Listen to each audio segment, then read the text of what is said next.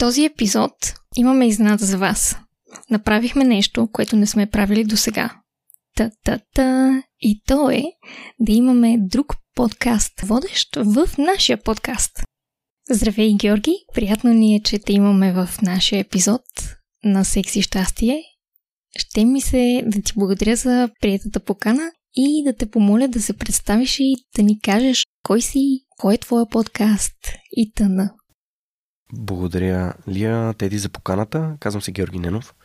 На 35 години съм. Занимавам се с Свърхчовекът с Георги Ненов. Това е подкастът, който развивам от почти 6 години. И освен това съм сгоден, щастливо обвързан и съм човек, който вярва, че е научил страшно много през връзките, които има с а, реално представителите на другия пол. И е много интересно, че тази покана се появи, защото от много, много време си мисля за това, че никой не говори или никой не говори достатъчно по тези теми. От 2018 година не работя в корпоративния свят, бях служител на Lufthansa Техник София, напуснах Хамбург, Германия, за да се върна тук и да развивам този подкаст. И хората ми обясняваха, че това не може да се случи, няма как да изкарваш пари от подкаст, това не е бизнес, това е някакво хоби. И три години по-късно подкастът е буквално на, на вълната, на гребене на вълната. Има компании, които подкрепят това, което правя, компании с ценности, компании, които създават качествена стойност в България.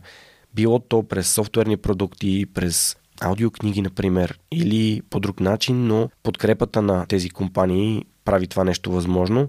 Но на първо място подкрепата на хората, които слушат подкаста и ви пожелавам на теб и Теди това общество, тази аудитория, която развивате, да ви подкрепя все повече и повече, защото ако тя ги нямаше през тези почти 3 години в началото, най-вероятно аз чак да съм се отказал, обратната връзка на хората винаги ме е зареждала и ме е казвала, че се движи по правилния път.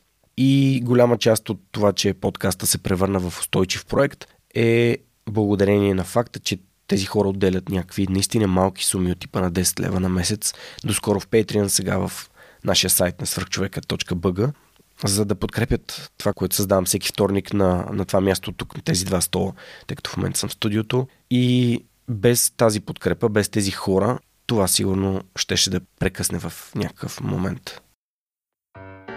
Здравейте! Това е Секси щастие, подкастът за всичко по темите свързани с сексуалността, интимността и връзките. Аз съм Лия. А аз съм Теди. Аз съм психолог и специализирам в науката за секса и връзките. Изучавам и работя в сферата от години. А аз съм преподавател по западна и източна BDSM и фетиш култура и съм основател на сайта bdsm.bg.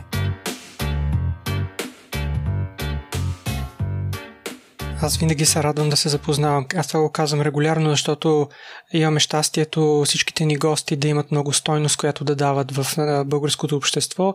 И затова се радвам да се запознаем и с теб. И се радваме за това, че подкастът ти има успех, защото доколкото съм запознат, той носи информация на хората за възможностите, които ги заобикалят и им дава вяра в себе си, да развиват себе си, да преследват своите мечти.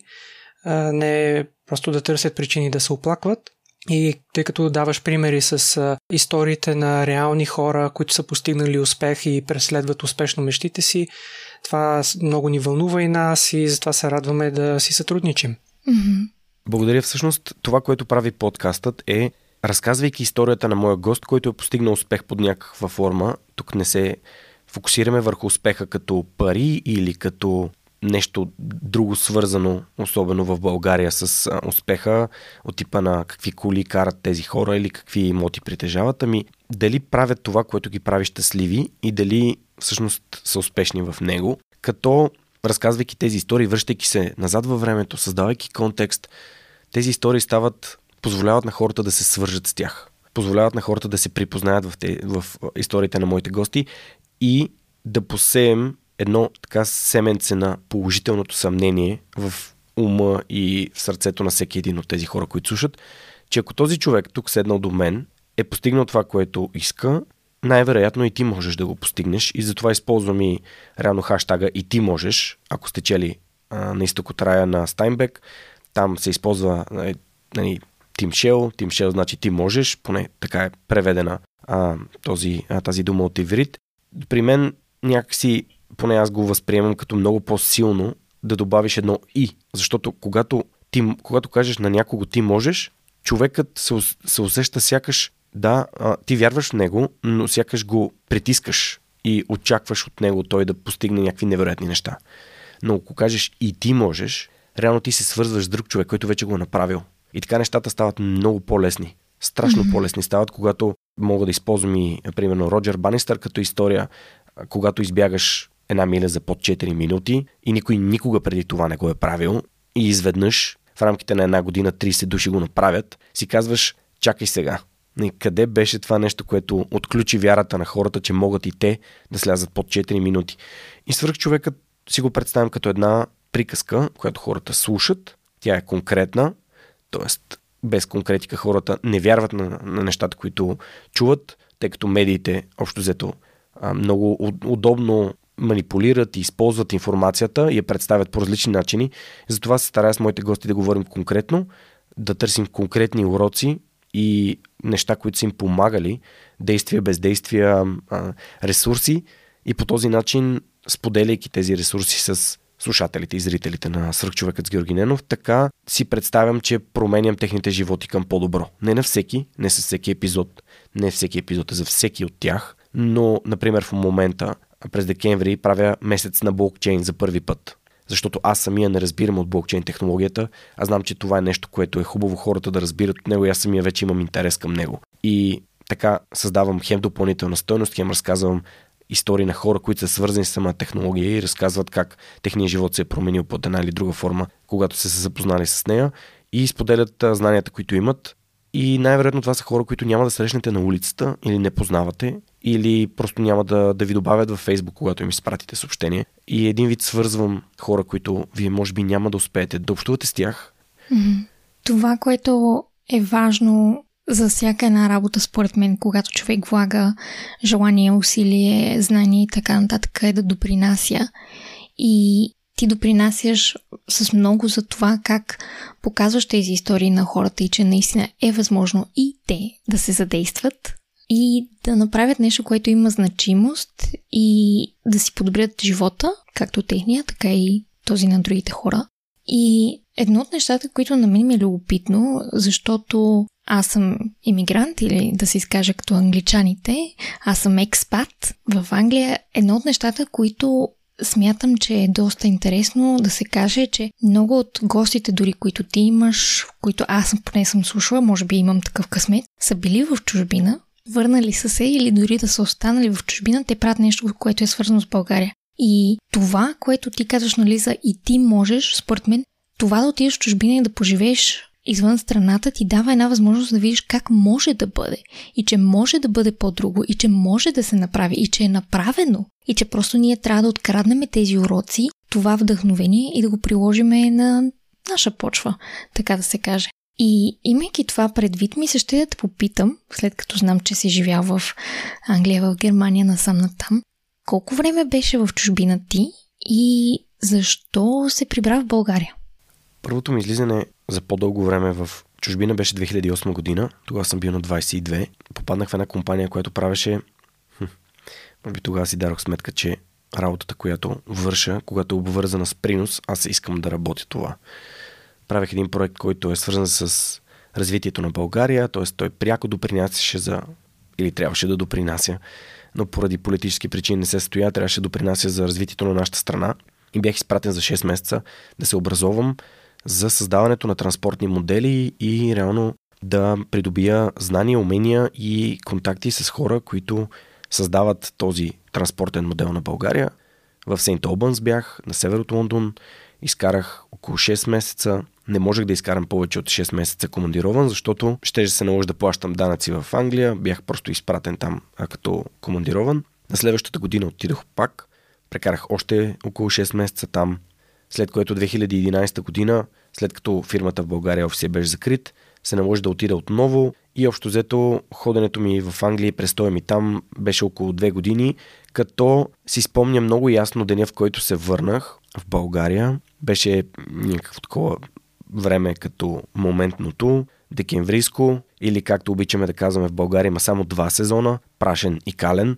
В, в калния сезон се върнах и си казах, ама в Англия беше толкова чисто, пребирам се от, от навън, обувките ми са чисти, няма нужда да ги, да ги мия, да ги търкам с някакви четки, няма кал никъде, хем ходя да играя неделна лига футбол а, и се прибирам нали, кален до ушите и това доста ме подразни.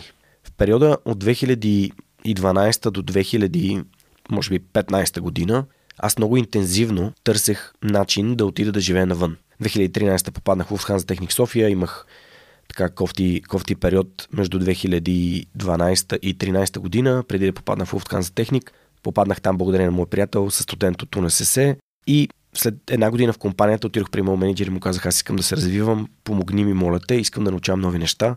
Започнахме да гледаме обяви от типа на Форт Лодърдейл, Франкфурт, Хамбург, Берлин и така нататък. И стигнах до интервюта дори. Форт Лодърдейл се намира до Майами, в Флорида и ми отказаха, защото, както се сещате, нямам зелена карта. Ако това нещо се беше случило 2014 година, може би нямаше да водим този разговор сега.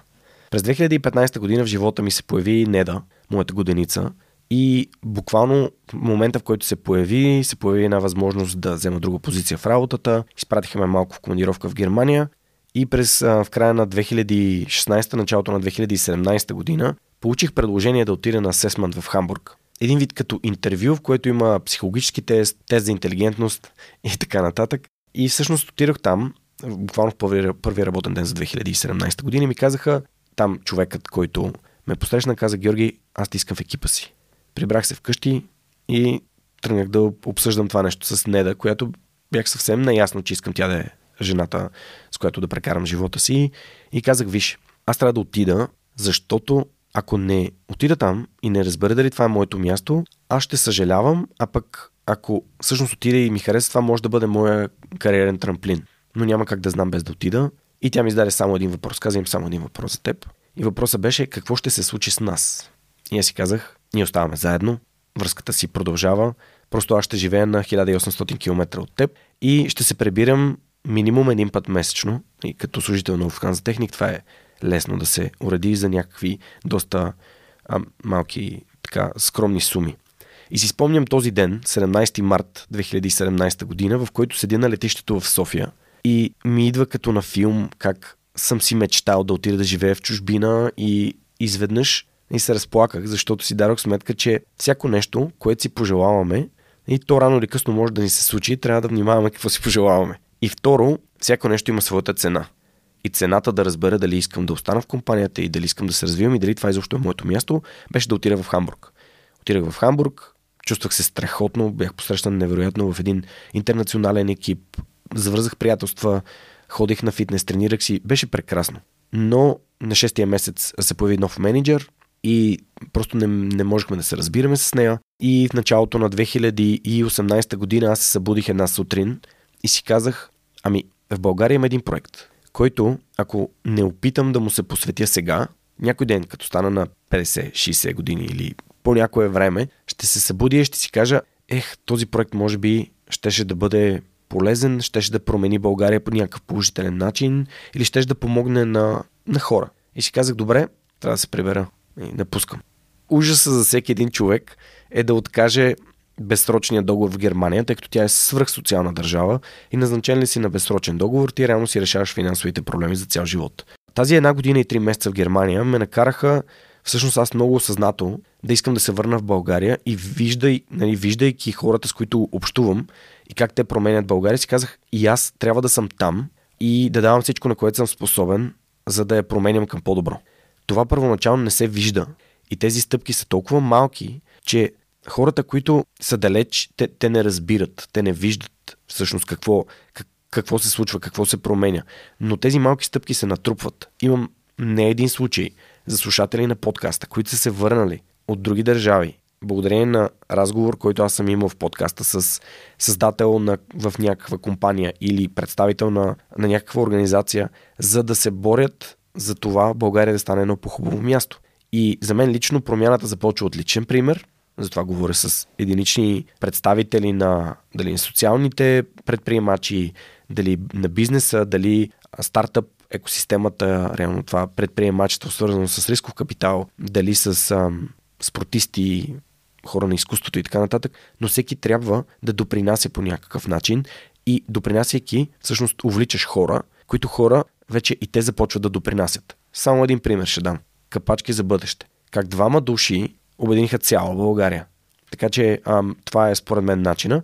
И всичко това, което съм видял навън, се старая да го, нали, да го прехвърля тук, като да не си хвърлям букуците по улицата, да се, да се усмихвам на другите, да бъда ам, вежлив, когато се разминавам с хора, да им помагам, когато виждам, че имат нужда. Просто да бъда един по-добър човек, тъй като преди 10 години и сега разликата е значителна, но м- някакси тук се бяхме научили да бъдем много, много силно индивидуално насочени, да си гледаме само собствения двор, да изобщо да не искаме да помогнем на никого. А за това, е примерно, случаите на домашно насилие са нали, в небесата и никой не се намества, има страхотни кампании по темата. За мен лично всичко започва с личен пример и реших, че най-добрият личен пример, когато хората ми казаха, ти защо заминаваш за Германия, нали? Обясняваш, че тук е готино и показваш някакви такива хора. Аз им казах, вижте, аз не бягам, аз се засилвам. И се върнах. И наистина го възприемам така. Mm-hmm. Надявам се и аз, слушайки твоите епизоди, да намеря и своето вдъхновение, тъй като и аз самия съм на кръстопът между това дали да остана в България или да се преместя в Унгария, откъдето е моята приятелка. Просто защото поводите да не искам да съм тук се натрупват всеки ден, но пък стоеността, която даваме с Лия също ме привлича да съм тук, да бъда част от тази борба от тук, където съм, а не от, от чужбина. Не, че искам Лия да се чувства неудобно заради това, че пък тя не е в България, но вярвам, че тъй като ми се запали интереса да слушам твоя подкаст, ще ми е много интересно да чуя и много от историите и да намеря своето вдъхновение в моя живот. Теди, виж, има, никой не може да ти каже какво да направиш или да не направиш. Това, което бих могъл да те посъветвам, е винаги, когато предстои да вземеш важно решение. То не е само за важните решения, но и но най-вече за тях, е да си дадеш сметка, че всяко такова решение има определена цена. На английски има много добра дума, която подхожда на това. На български нямаме подходящ идиом, но да платиш цената предварително, т.е. да знаеш, че, например, заминавам за Германия. Цената е да не прекарвам време с жената, която обичам, да не живеем на едно място, за да мога първо да натрупам някакъв капитал, да спестя, нали, да спестя парички, да опитам да видя дали моят професионален план на това място ще ме отведе до, до местата, които си представям. И най-вече тези две, две основни неща. И когато, когато реших да се връщам, си казах, окей, сега ще остана без много добрата ми а, заплата в евро и реално разчитайки само на своите спестявания, но ще прекарвам време с хората, които обичам, с жената, която обичам и с която искам да създам семейство и ще мога да развивам проекта тук в България. Така че осъзнатите избори винаги носят много повече уроци и много повече полезност. Ако просто някой ти каже отиди в Унгария и ти отидеш и всъщност не си убеден и не знаеш каква е цената, която трябва да платиш, защото, например, имаш семейство тук, имаш приятели тук, които ще ти липсват.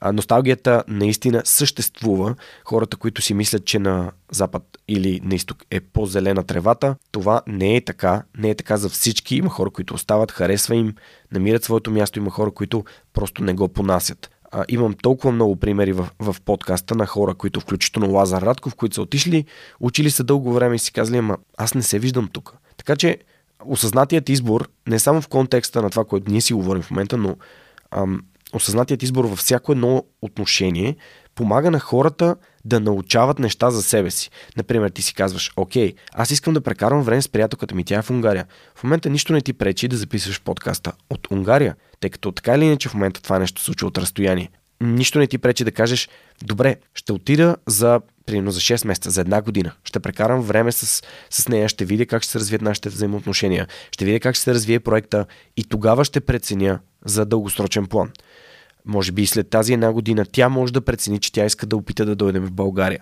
И така нататък и така нататък. Има толкова много хипотези, които ние много често просто сме парализирани от свръханализирането на бъдещето. Но ние не, не можем да предположим какво ще се случи. Ние просто знаем какво искаме сега, защо го искаме и каква е цената и да, трябва да платим.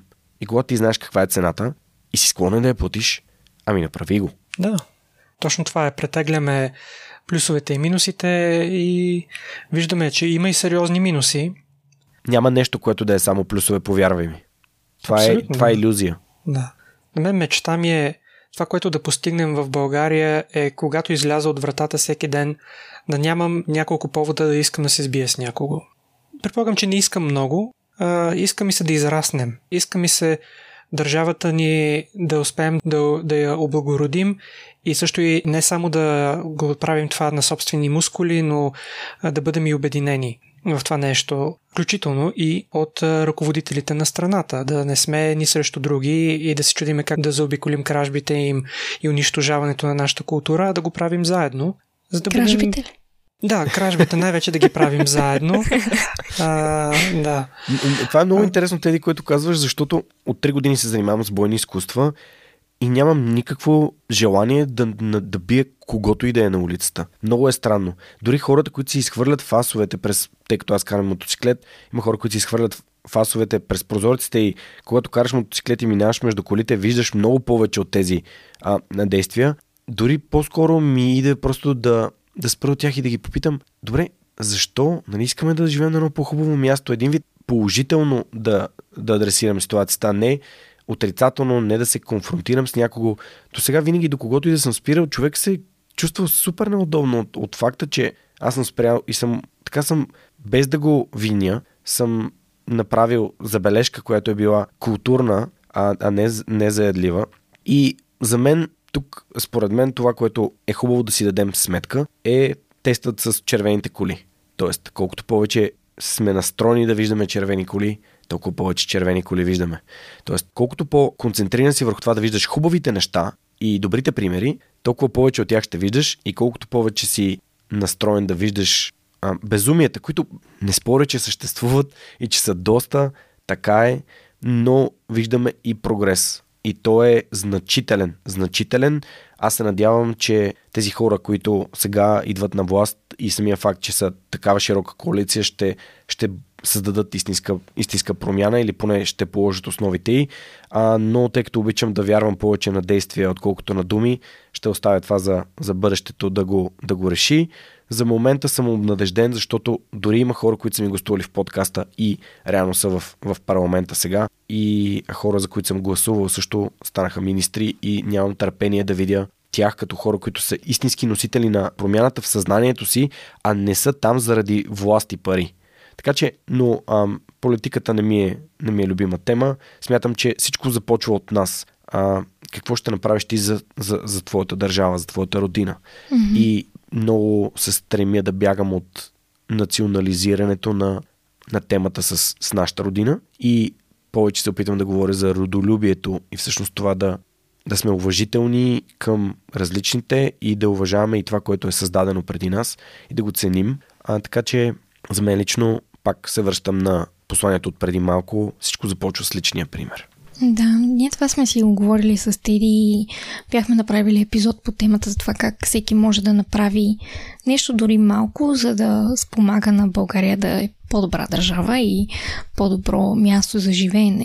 Едно от нещата, които ми се ще да те попитам е по отношение на това как намираш гости за своя подкаст, не защото на нас ни трябва ноу-хау или така да се каже знанието, ами защото имам нещо друго, което да споделя и да разсъждаваме заедно върху него. Така как намираш тези страхотни хора, които са успели и които са добър пример, който искаш да споделиш със своята аудитория? Първо бих искал да отбележа, че каненето на хора в подкаста е изключително отговорна задача. Mm-hmm.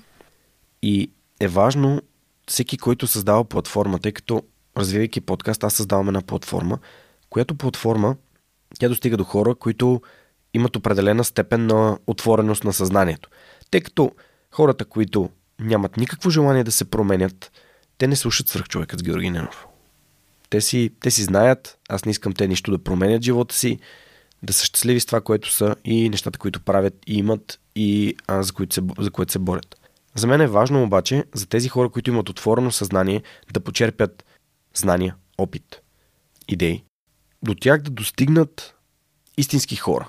Реални, проверени, истински хора с нагласа да допринасят за живота на другите, а не само да искат и да взимат, т.е. да дават и да допринасят, а, тъй като един от най-лесните начини да преценя дали някой е подходящ в момента, в който се видим, тъй като винаги се стремя да, да правя лично интервю или поне да се чуя с човека по телефона. И когато стане въпрос за вземане и за даване, тогава много лесно разбирам той дали отговаря на, на поне този критерий. От самата енергия на нашия разговор също разбирам този човек читав човек ли е? Наистина, има ли, има ли ценностите да, да дойде и да разказва?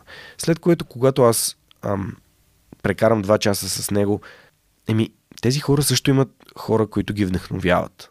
И съответно така зареждам цялата система с следващи и следващи и следващи и следващи гости. Когато дойде един човек, той ми каже, имам приятел с страхотна история или невероятен ам, така започнах с Лазар. Лазар ме запозна с Ваня Енаниева, с Георги Малчев, с Жустин Томс. Те после ме запознаха с Алекс от Декстрофобия и така нататък и така нататък. И това завърта едно огромно колело. Алек от Декстрофобия ме запозна с Нед Дървенков от Беско, които от 4 години помагат на, на стартиращите компании в, нали, в България.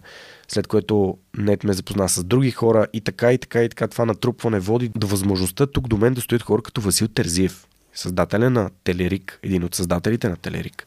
Аз не съм си мечтал, човекът, който е направил най-голямата продажба на софтуерна компания в България, 262,5 милиона долара, да седне тук и да прекара 3 часа, в които да си говорим за неговата история и за нещата, които той вярва, че трябва да се случат, за да може България да стане едно по-хубаво място и че голяма част от тях са свързани с успешните и успяващите хора. Защото тези успешни и успяващи хора те имат ресурса, който могат да дадат напред към следващите и, или пък да върнат там в мястото, което ги е създало. Било то в гимназията, в университета или някъде друго. Те са м- заедно с Бойко и Зарко, а са и Христо са най-големите а, дарители на Американския университет в Благоевград, защото това е университет, който ги е събрал. И това е да правиш нещата, за които говориш.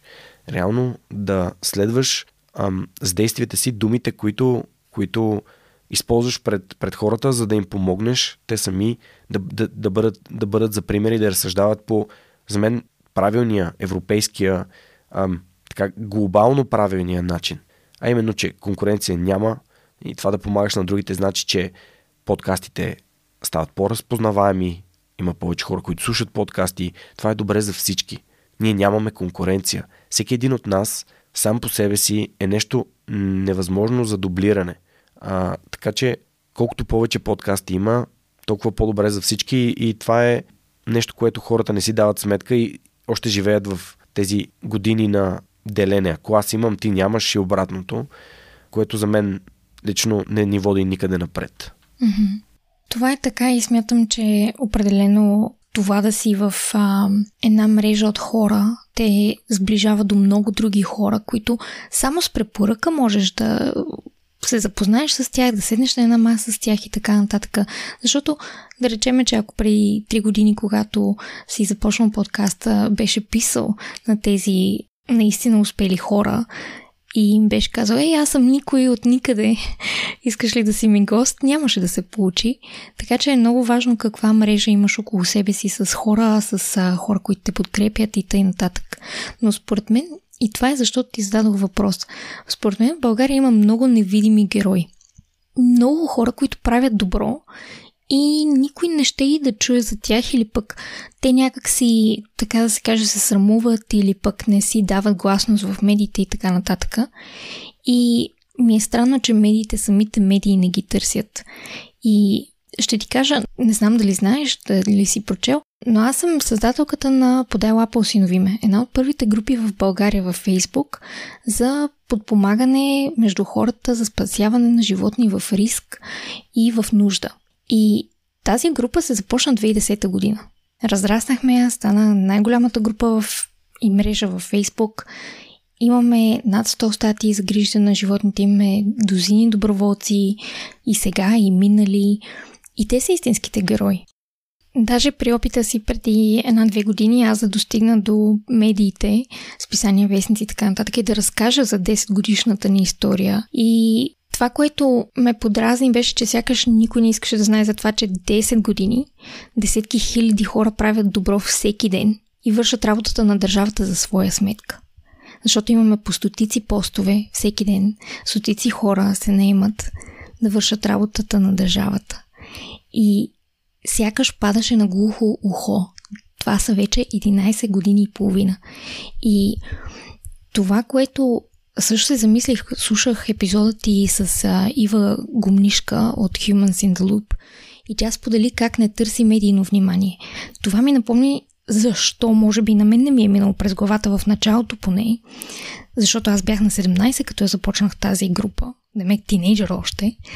Ам, и това беше защото постоянно получавах съобщения пълни с омраза и ти защо се занимаваш с бълхарници и насоки от вида на що не помагаш на сираците, например, и така нататък.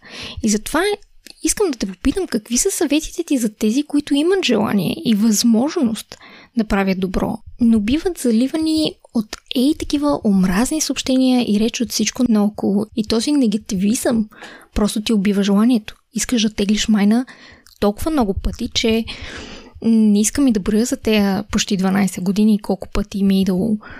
Няма да се изказвам, защото може да ме вкарат или в урницата, или в затвора. Аз също чух доста интересна обратна връзка от хора, които са мои приятели. Но аз си дадох сметка, че има един единствен човек, за когото аз правя това, което правя. И това съм аз. И какво си мислят другите, няма абсолютно никакво значение. Спомням си един момент играя футбол с съученици от, от немската гимназия, немската гимназия, мисля някакво елитно училище и едни подвиквания, хаха, свръхчовеко и така нататък с а, тази доза сарказъм и ирония. Извинявай, ама Васил Терзиев надали би отделил 3 минути от живота си за теб, а дойде за да си говорим за, за бъдещето на нашата държава и на нашето общество. Защото вярва в това, което аз правя и за него това е инструмент, с който можем да достигнем до повече хора. Чие мнение ми е по-важно, според теб? И относно медиите, миналата седмица за първи път правя подкаста от първи епизод, излъчен на 2 август 2016 година. Тоест 5 години и няколко месеца по-късно. За първи път влязох в БНТ и то в рубриката на мой приятел, който има няколко минути в сутрешния блок и така разказах за подкаста, което беше 5 години и половина имам над силно 30 000 души, които слушат свърх човекът във всички платформи, в които се разпространява.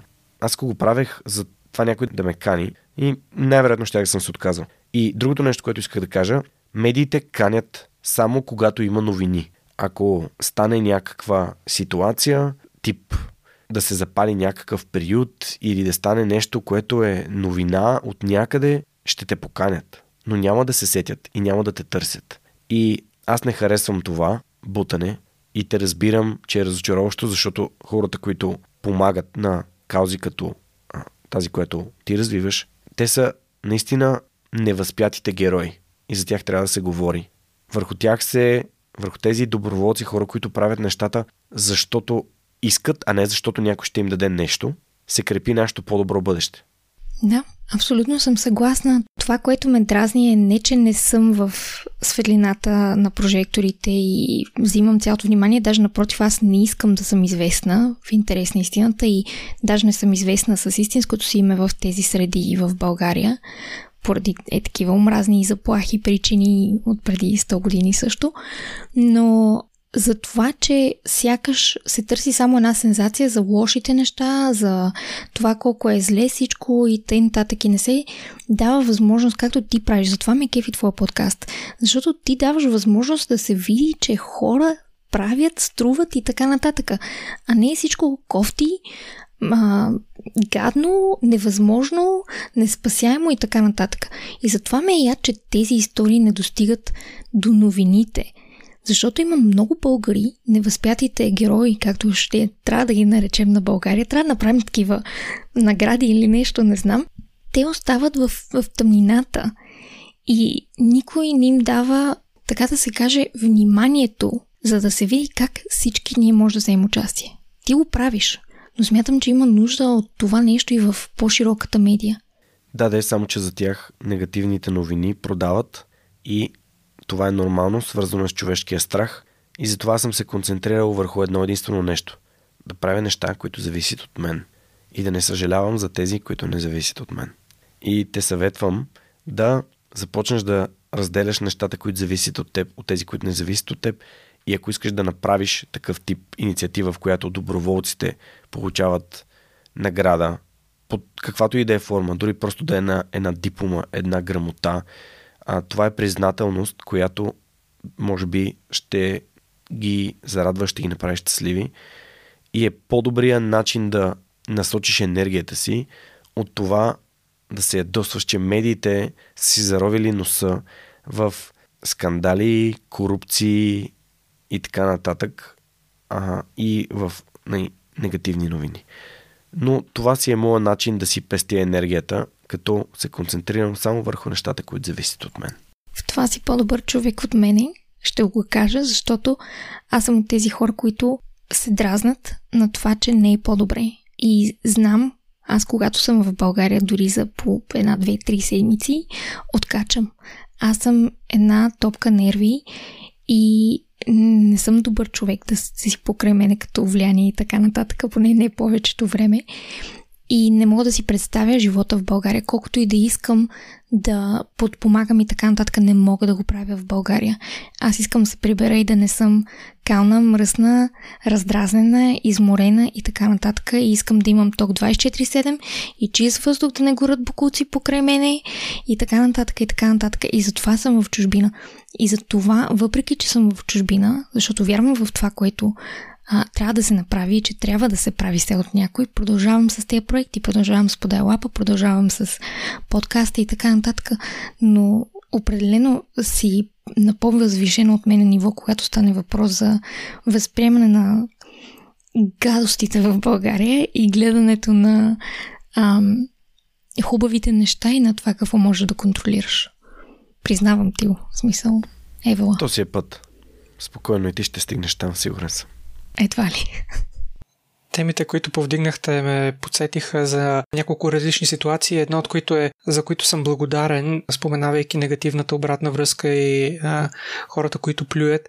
Преди време ме поканих по BTV, беше в предаването преди обед, с моя моделка да покажем японското еротично изкуство Шибари. Допускам, окей, тъй като е по-непознато, екзотично, дори може да се приеме за скандал, но това да е била също мотивацията. Но се радвам, че по някаква причина проявиха интерес и ни дадаха възможност да го покажем, защото ние знаехме, че има хора в България, които искат да научат как се практикува, искат да го практикуват лично, но не смеят. И благодарение на тази покана и не само нея, а, имахме възможност да достигнем до тези хора, да им дадем увереност, да потърсят информация, да намерят източници на знания. А, затова съм благодарен, че първо, че имахме тази възможност и второ, че не срещнахме тази негативна обратна връзка и плюене. По някакъв начин нещо ме е закрилило сигурно, но се радвам, че се случи така. А пък Друго се сетих за ситуацията с момчето, което застана в някакъв огромен порой преди няколко години на пете кюшета и се превърна в самоназначен регулировчик, за да оправи трафика. И си казвам хвала на такива хора за тази самоотверженост, която приложи и па на всичкото отгоре да те глобят за това, че си помогнал на трафика. Вер. А, да, то, окей, разбираемо, че няма как полицията да реши да му даде медал за храброст, признавайки, че те са били безполезни. Така че не се изненадвам, че така са направили, но съм доста огорчен от това. И третата мисъл, която ми дойде докато коментирахте предишните теми е и, и за личния пример. Преди време седях на опашка с още 20 човека пред Еконт да получа една пратка и до нас беше спрял един от хората с баща си, сигурно баща му седеше в колата на запален дизелов двигател. Поне 10 или 15 минути висим на опашка и ме връхлитат вълна след вълна след вълна на дизелови изпускания. Трябва да призная, да разбира се, че живеейки в нашата страна и нямайки увереността, че ако направя забележка и срещна агресивна реакция, че ще успея да се опазя, това разбира се създава и доза страх у мен. И съответно аз изчаках първо да приключа своята работа в Еконт, човека, който беше може би сина му, той да влезе в Еконта, за да отида да говоря с баща му и му каже, извинявайте, мога ли да ви помоля да загасите двигателя? С какво ви пречи той? Казваме ми от 10-15 минути 20 човека дишаме дизеловите изпускания. Казвам, може би знаете, че София е един от най-замърсените градове в България и една от най-мръсните столици в Европа, доколкото знам. И също така много хора умират от белодробни заболявания, благодарение на лошия въздух. Затова моля ви, нека да загасите двигателя. Чудеше се, чудеше се. Може би и моята изнервеност допълнително не допринесе за най-гладкото протичане на този разговор, но в крайна сметка протече окей. Човека каза, окей, ще уважа молбата ви, макар че веднага след мен ще да излезе а, неговия, предполагам, син и да потеглят. Но накарах себе си, въпреки че ме беше страх да срещна съпротива от двама мъже, които, проявявайки тази несъобразителност към останалите, не знаех какво ще срещна и към себе си но насърчавам нашите слушатели, ако попаднат в подобна ситуация, първо, ако те са в колата, замислете се за останалите, направете добро, дори никой да не го е поискал, защото дори с една добра мисъл или в подсъзнателното усещане, то ще бъде оценено. Аз също имам три неща да изкоментирам. Едното нещо беше по-рано, когато Георги използва думата вежливи и си спомнях, че като бях малка, може би първи, втори клас имахме а, в част на класа една книжка как да бъдем вежливи. Или някакви уроци е такива как да бъдем добри, как да бъдем вежливи. И всеки път, когато се използва тази дума покрай мен, се сещам за тези часове и се чудя на днешно време дали ги има, може би ги няма. А, това беше първата мисъл, която исках да споделя. А, другото нещо за това, което Теди тук що каза по отношение на това да отидеш на някой да му кажеш, бе, изключи си колата. Аз винаги се опитвам да го направя, когато давам някакъв съвет или молба или нещо от сорта, да го направя като коментирам не ползата за мен или за другите, ами ползата за човек. А, например, в тази ситуация това, което аз бих казала е човек, хабиш си дизела, дълга опашка, ние дишаме кофти нещата. За всеки е загуба разбираш, би го поставила по този начин, за да накарам човека да осъзнае, че и за него има кофти последствия, които не му помагат. Защото повечето хора са наистина мотивирани само единствено това, което ам, тях ги бърка, така да се каже.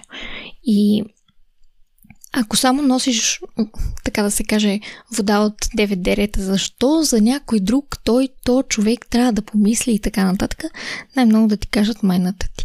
Ам, но да, смисъл е тези неща за подхода, за това как да бъдем вежливи. Мисля, че не се говори достатъчно как да имаме тези комуникационни умения по принцип и също как да ги приемем, когато ни се дадат.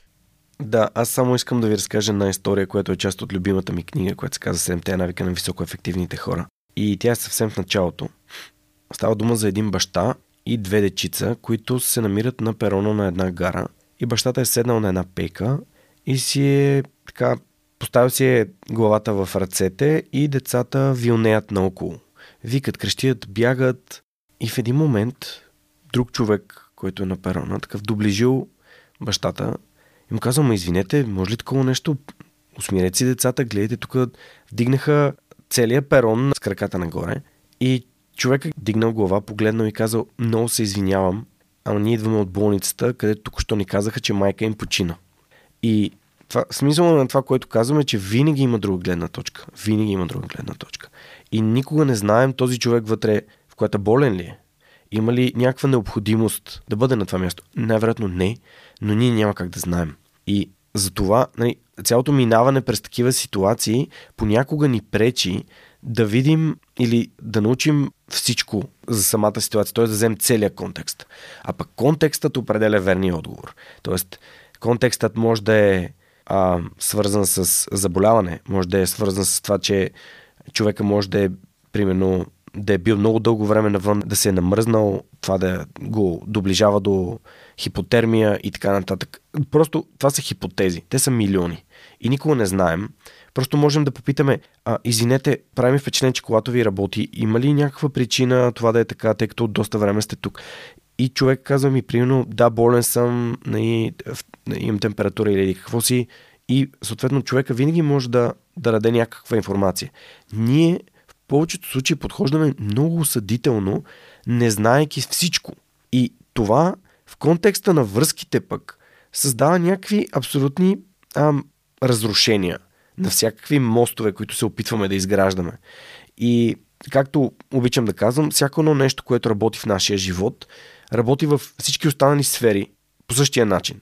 Тоест, ако търсим повече информация, ако задаваме повече въпроси, ако общуваме по-открито с хората по една тема, същото нещо можем да правим и по друга тема. И така, всъщност, ние сами първо да си вдигаме нивото на осъзнатост и съответно да разбираме кои са нещата, които заслужават нашата енергия и които наистина заслужават да се вложим в тях, да създадем някаква промяна. Защото истината е, че ние не знаем, но има обречени каузи и каузи, които си заслужават. Тоест, за мен лично, всеки от нас трябва да може да прецени кои са важните за него неща, за които иска да се бори. Имах един час при моят терапевт, в който си говорихме за това, че аз искам да угодя на всички. И той ми каза, за да угодиш на всички, трябва да си изключително посредствен. И това изключително много ми пасна и ми нареди много неща в, в моята си глава, че не можеш да угодиш на всички. Няма как. И трябва да избираш битките, които водиш. За мен лично битките са свързани с това да влагам време и енергия до преди две години напълно безвъзмезност, да може да трупам съдържание, за да развивам себе си като, като водещ, да говоря по-ясно, изразително, правилно. И тези битки реално започват да дават обратна връзка, като днес, например, получих невероятно съобщение от човек, който е част от общността на свръхчовекът и, и което ме м- разтресе и ме разплака нали, от, от радост и от щастие. Защото аз съм създал нещо хубаво, влагайки всичките тези часове и всичките тези усилия да ходя, да обикалям офиси, домове, да каня хора вкъщи и така нататък, за да записвам тези подкасти. И ако се бях фиксирал върху това, че навънка е кално или че отново и отново хората си хвърлят фасовете на улицата, не само букуците на улицата ам, и така нататък, то най-вероятно целият ентусиазъм ще да се изпарил. А този ентусиазъм е това, което движи машината напред.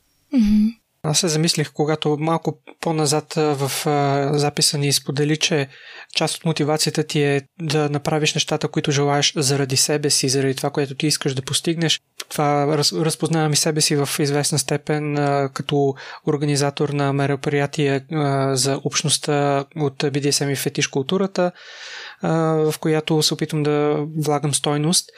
И се замислих, че когато организирам мероприятията, аз ги създавам така, както аз искам да присъствам като гост някъде другаде. И по този начин се опитам да създам едно, едно ниво, което хората да очакват и да изискват. И изключителна радост ми донесе, когато виждам, че наши приятели от Унгария успяхме с моята приятелка да им повлечем крак да направим една засилка, която те да си кажат, е, това е много готино, искаме и ние така. И тъй като те живеят там, общността казва, харесват ни тези мероприятия, искаме подобна атмосфера, тези наши приятели натрупаха увереност, опит с това, че ни помагат, за да създадат своите мероприятия и те да продължат тази традиция. Това удовлетворение сега предстои да ни се отплати. От една страна, дори да звучи древно, сега можем ние да посетим подобно мероприятие, каквото ние сме създавали, но този път да бъдем гости и да се насладим на всичко, което се случва, без да се стресираме за организацията. Така че по този начин припознах и моята мотивация с твоята. Това е супер подход. Това е начина по който изградих свръхчовекът. Аз си казах, за... няма такъв подкаст и аз ще направя подкаст във форма, в която бих искал аз самия да слушам и да получавам информация. Тоест, взимам нещо, което е добре познато навън, взимам го, адаптирам го към себе си, към нещата, от които имам нужда и го правя така, че на мен да ми е полезно, ценно, интересно, да искам да се връщам отново, отново и отново към него. И повечето хора подценяват това и се фиксират върху идеята за перфектен продукт или услуга, което никога, никога, никога не се случва. Няма как нещо да бъде перфектно, така че е много по-добре да имаш първа версия, втора версия. Подозирам, че и тези събития, които а, ти си организирал, то е след първата версия кажеш, окей, това мога да го направя по-добре, по-добре, по-добре. Втората става много по-добре, но пак има нещо за оправяне и така нататък. След третата, четвъртата, ам, след трето, четвъртото повторение вече имаш толкова много уроци и хората ти казват, абе, ти имаш някакви години опит, а всъщност проба грешка и всъщност какво си научил от грешката или от пробата е най-бързия път напред. Много си прав, че повечето хора биват сковавани от а, мисълта за трябва да бъде перфектно, изящно и така нататък. И аз имам един израз, който е а, това да гониш и да преследваш перфекционизма и перфектното е като да се стремиш да намериш къде е края на безкрайността. Защото реално погледнато винаги може да бъде по-добре. И винаги има някой, който знае повече от тебе, може повече от тебе. И ако се сравняваш, това означава, че никога няма и да започнеш. И за това е хубаво човек да си даде сметка, да, започвам с това, което имам и мога в момента, ще се подобря, знам, че ще науча уроци, но все пак да се започне. Защото знам и познавам много хора, които са страшно талантливи, имат много идеи, имат страхотните потенциали и да развиват и така нататък. Е такива страхове ги държат назад и не им дават възможността, така да се каже, да направят нещата, които не само те ще извадят полза, но и всички около тях. Аз имам друг израз, че перфекционизмът убива идеи и убива мечти. Mm-hmm. И смятам, че хората изобщо не си дават сметка за това. Мислят си, че трябва всичко да бъде перфектно още преди да са го направили. Когато започвах, нямах Rode Procaster микрофони, стойки, лампи, Blackmagic камери и така нататък. Имах едно таблетче. Едно таблетче. И всичко започна от там. Толкова е просто. Първи опит, втори опит, трети опит и така нататък. Ставяйки въпрос за изрази, на мен пък ми харесва не се сравнявай с останалите, защото винаги ще има някой по-добър от теб и ти винаги ще имаш причина да се чувстваш по-ниш от някой друг и може би по-недостоен, но това няма полза. Има много силен цитат на Оскар Уайлд по темата и то е Бъди себе си. Всички останали вече са заети. Mm-hmm. Да. Като а, огромен фен на Оскар Уайлд, защото ми е любимия автор, ще кажа, че има дебат дали този цитат е негов, защото начина на израз не звучи като него. Просто ще кажа, защото Супер, аз ще кажа, че съм болен и може да съм се объркал и не мисля на 100% Не, не, не, в не момента, си за който се- извинявам. не си се Не, объркал. диск... удобно, удобно място да сложа дисклеймър и да се извиня за носовото си говорене до тук и, и за напред. И наистина мозъка ми в момента не функционира на 100%, за което се извинявам. Не, не. Добре звучиш и не си се объркал. Дори имам тетрадка с този цитат върху нея, така че знам, че правилно си, си нацелил, нали? Има един друг цитат на Иван Вазов и то е Не вярвай на всичко, което прочиташ в интернет. Така е, да. което олицетворява, че голяма част от нещата, които четем в интернет, е възможно да не са написани или да не са написани от този човек, или изобщо да са извадени от контекст и така нататък. И пак се връщаме на контекста, че най-добрият начин да разбереш нещо е като събереш всички гледни точки. И свръх човек реално дава една гледна точка и ти започваш да градиш своята гледна точка около нещата, които знаеш и можеш и свръх човек ти добавя друга гледна точка към конкретния проблем. И за това смятам, че постигам това, което искам да направя, именно да променям живота на хората към по-добро, защото няма назидателност, няма ето така ще станеш успешен. Ето този човек ще те научи как да имаш готина връзка или сериозни дългосрочни отношения с партньора си или каквото и да е. Защото това не е нещото, което може да те промени към по-добро. Ние това го правим. Нашия подкаст е специално нали, за... Ама то е, вашия подкаст е тематичен. Да. Погледнете го така. Ако аз взема един човек, който ще обясни на аудиторията как да стане по-успешна, Е, не, смисъл. това няма да сработи със сигурност за всички и хората изключително много се дразнят на назидателния тон. Винаги има начин, по който можеш да представиш нещата по много по-мек начин. А, пет идеи, а, които могат да ви помогнат да подобрите взаимоотношенията си или комуникацията с партньора си, или секса, или каквото и да е. Но когато обясняваш на хората как се прави, включваш точно това, което Теди обясни преди малко там за спирането на колата. Ти ли ще ме учиш? Ти ли ще ми кажеш дали да я загаси или не? А и това е нещо, което те обрича на недостигане до него. Ти можеш да помогнеш само на човек, който иска да си помогне сам. Ами това ни е надеждата да стават повече хората, които го желаят. По същия начин във форма, в който съм администратор, хората търсят примерно да намерят своите партньорства и правят едни и същи грешки. които аз също съм ги правил. И понякога се опитвам да се обърна към тях и да им кажа хора, ако искате да си оптимизирате, да не си хабите патроните на халус, добра идея е да избегнете те неща, които вече всички сме ги направили. И за съжаление, хората, които никога няма да прочитат статиите, които сме написали, точно те казват нищо. Аз ще опитам.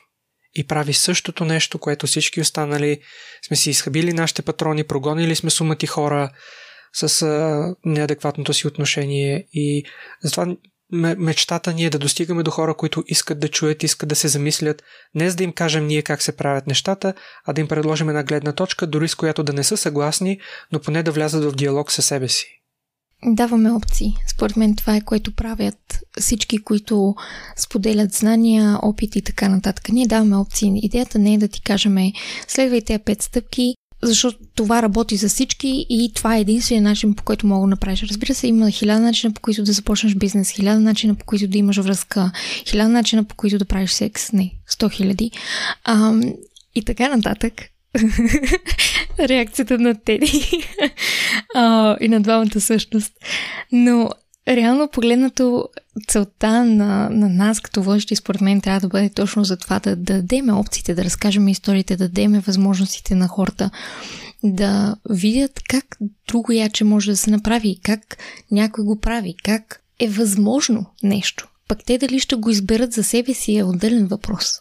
Лия, има нещо, което винаги ми е помагало да продължавам да правя подкаста. И то е целта, която имам, обвързана с цифри. Тоест, кое е показателят, който ме кара да продължавам да правя това, което правя. Всеки един епизод на подкаста да промени живота на поне един човек към по-добро. Тоест, ако съм записал един епизод и съм го пуснал и той е помогнал на един човек, на мен това ми стига. И се връщаме пак. Ако се опитваш да помагаш на повече хора, няма как да стане. Направи го така, че за един човек това нещо да е полезно. Защото този един човек той ще се мултиплицира. Ще дойдат точно този тип хора, отново и отново и отново и ще кажат, да, точно така ми, точно това имах нужда.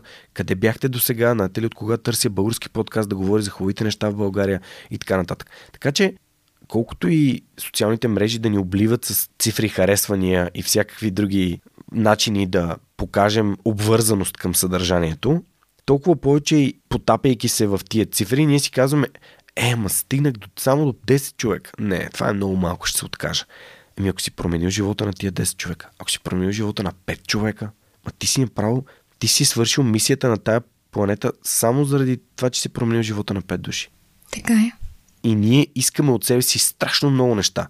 Ние искаме свръхчовешки усилия и постижения. Ама истината е, че всеки, който е слушал свръхчовекът, ще разбере, че свръхчовекът всъщност е най-обикновеният човек, който просто е повярвал в себе си, имал е ценностите и нагласата и постоянството да се бори за нещата, които са важни и иска да постигне в живота си и така ги е постигнал.